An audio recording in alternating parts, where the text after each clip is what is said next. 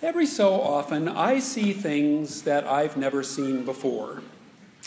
Oh, I'm not talking about some rare species of tiger or some wonder of the world. I'm talking about little things. Lois and I will be out walking in the morning, and I'll notice a, a wall or a plant that I've never noticed before.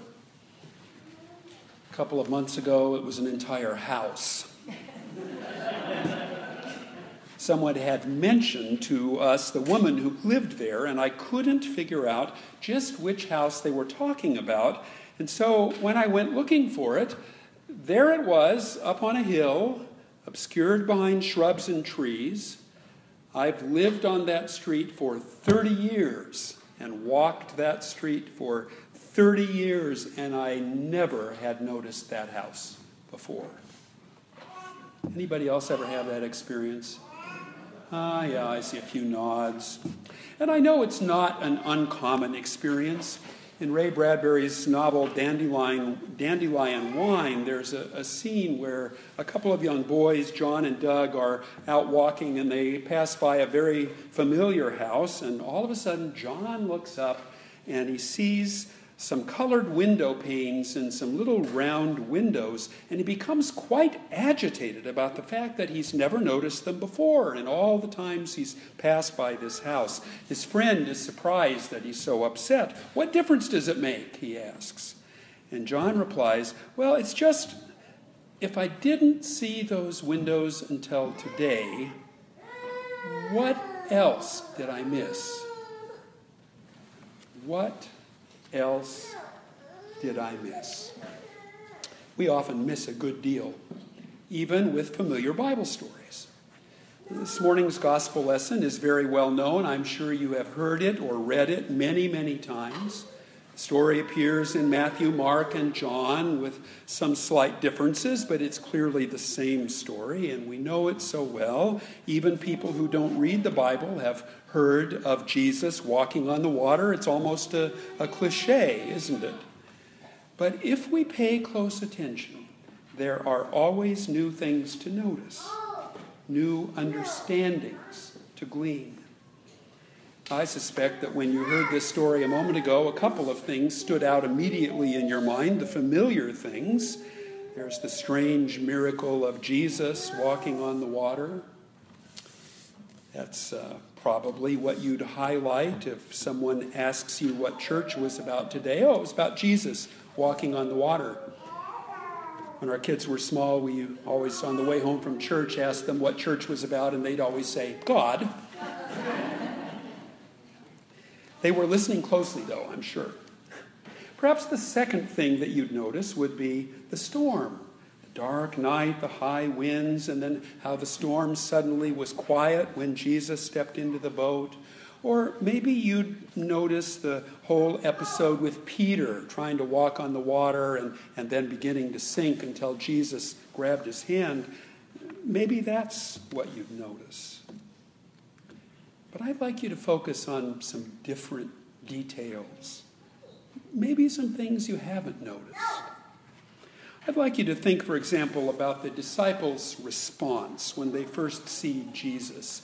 We gloss over that so often, at least I do, but I think there's something important there for us to notice.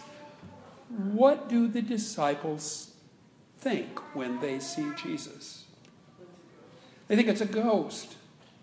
What's their emotion? They're scared. They're terrified. I don't know, wouldn't you kind of expect them to say, oh, that's cool, Jesus walks on the water?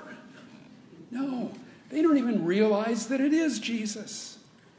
They say it's a ghost. You know, that uh, translation doesn't really quite help us understand what they were thinking. It seems there was an old folk superstition the idea that when death is about to seize you, he takes visible form so that you can see him coming. And I think that's what they were thinking that they were about to die and that death was coming to grab them. What else, after all, could explain a, a figure walking on the lake in the midst of the storm? So, why did they not recognize Jesus? What do you think? Why could they not recognize him? Yeah, they're afraid, certainly. There was a storm. Maybe the darkness obscured him. I think, though, maybe the most important thing is they just didn't expect to see him there. I'm sure you've had the experience of seeing someone out of the context where you usually know them and not quite being able to place who it is. I seem to have that experience more and more often as I get older. Matthew tells us that Jesus had sent the disciples away on a boat, and he'd gone up by himself into the hills as he so often had done before. They didn't figure on seeing him that night at all. They figured he'd just show up in the morning as he always did. But here he is in this place and in this situation and with this aspect that they simply were not expecting, and so they were terrified. And what does it mean? The disciples, eyes wide with fear. And then Jesus' voice reassuring them Take heart, it is I. What does it mean? Well, here's another detail to notice. The words, it is I, translate the Greek ego eimi, which means literally just I am. It's the phrase which in the Greek language translates the Old Testament words spoken by the Lord from the burning bush to Moses I am who I am. Moses says, Who shall I say sent me? The Lord says, Say, I am has sent you. So in Jesus' mouth, these words take on this wonderful meaning. It is I, says our translation, but what he means is, I am. I am who I am. That is to say, I am the Lord your God. I am with you. Do not be afraid. Zora Neale Hurston was an African American woman writer in the early part of the 20th century. Hers is a fascinating story. She was rejected by literary critics, black and white, largely because she was a black woman and because she didn't write the kinds of stories that African Americans were supposed to write. She spent the latter part of her life working as a maid. She died in obscurity. She was buried in an unmarked grave. Her work has been rediscovered only in the past couple of decades, and she's been compared by the critics to Hemingway and F. Scott Fitzgerald as a key figure in 20th century American writing. Her classic novel is called Their Eyes Were Watching God If you've not read the book, maybe you saw the TV movie that Oprah Winfrey produced that was based on the story. The title comes from an incident in the story where Janie and Tea Cake, the main characters, are caught in a hurricane in the Florida Everglades. And it's dark, and the wind is howling around them, and they're staring out into the blackness, wondering if they're going to live or die. Staring out into the darkness, Hurston writes but their eyes were watching God. It's like that with these disciples, is it not? They're staring at something unexpected, something unknown, something terrifying, but their eyes are watching God. They do not know it yet, but that's what they're doing. That's who is there in that wind and on the water. Their eyes are watching God, the great I am, the one who tells them in the midst of their fear, Take heart, I am with you. And so it is with us in the storms of our lives. It's not always smooth sailing in this life, is it? Sometimes what faces us seems so unfamiliar, so foreign, and we feel so helpless Maybe it's a, a significant illness in ourselves or in one we love. Perhaps it's a lost job or a lost fortune. Maybe it's a family crisis we didn't anticipate and we cannot resolve in the way we wish we could. Or maybe it's something entirely external to ourselves. Maybe it's a, a rogue leader rattling a nuclear saber. Or maybe it's racial violence and hatred Or threats from nations or religions or individuals who seem to us to be foreign and dangerous. These things frighten us. We stare at them with eyes wide open and fear in our hearts, and we wonder, how will we survive? But so often, it turns out our eyes are watching God. What frightens us seems so overpowering, but there is God right in the midst of it. And perhaps we cannot recognize him because the wind is too high, the sea is too rough. We don't expect him to be there, and yet there he is in the midst of the storm, calling to us, It is I. Take heart. And even in the very darkest moments, this is true.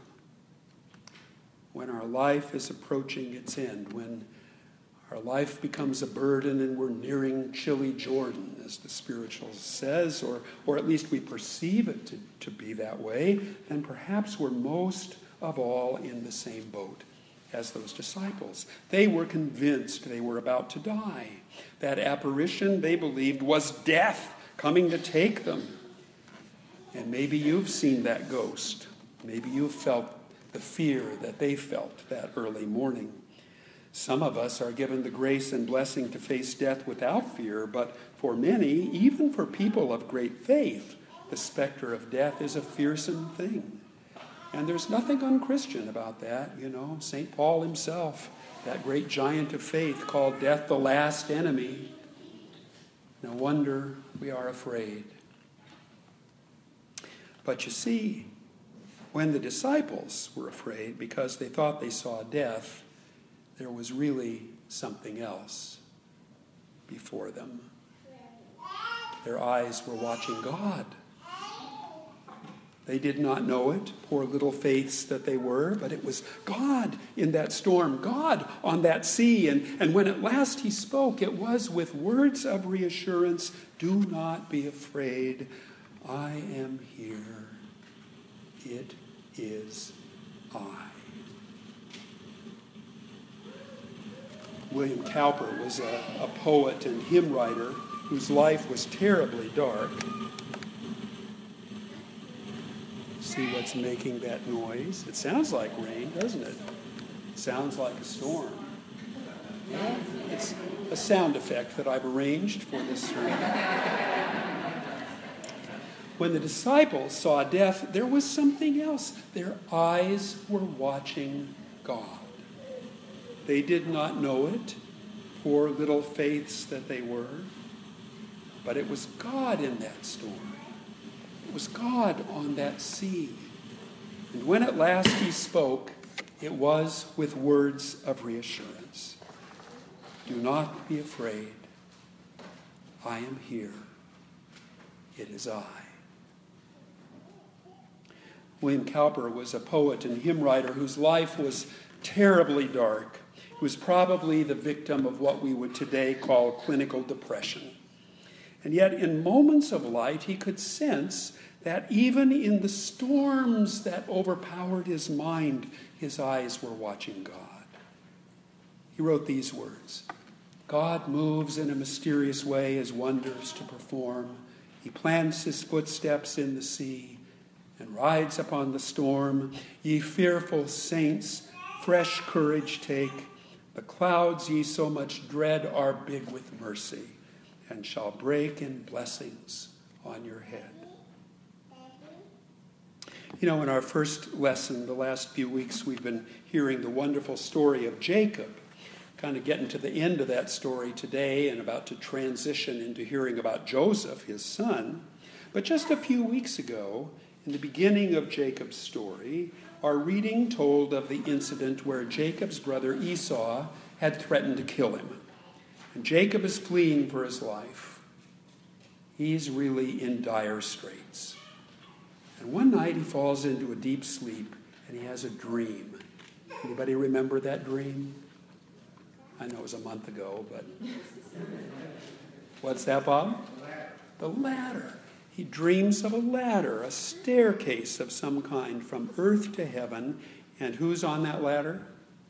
Angels. Angels ascending and descending from heaven to earth. And when he wakes up, he says, Truly the Lord is in this place, and I did not know it. Yes, indeed, dear people of God, the Lord is in this place, and it does not matter whether this place is a storm tossed ship, or a sick bed, or a crisis of any kind, or a, a lonely room. The Lord is here, and his voice calls to you above the wind and above the fear. Don't be afraid. What you see that frightens you, I am there in its midst. It is I. Don't be afraid. In the name of the Father, and of the Son, and of the Holy Spirit, Amen.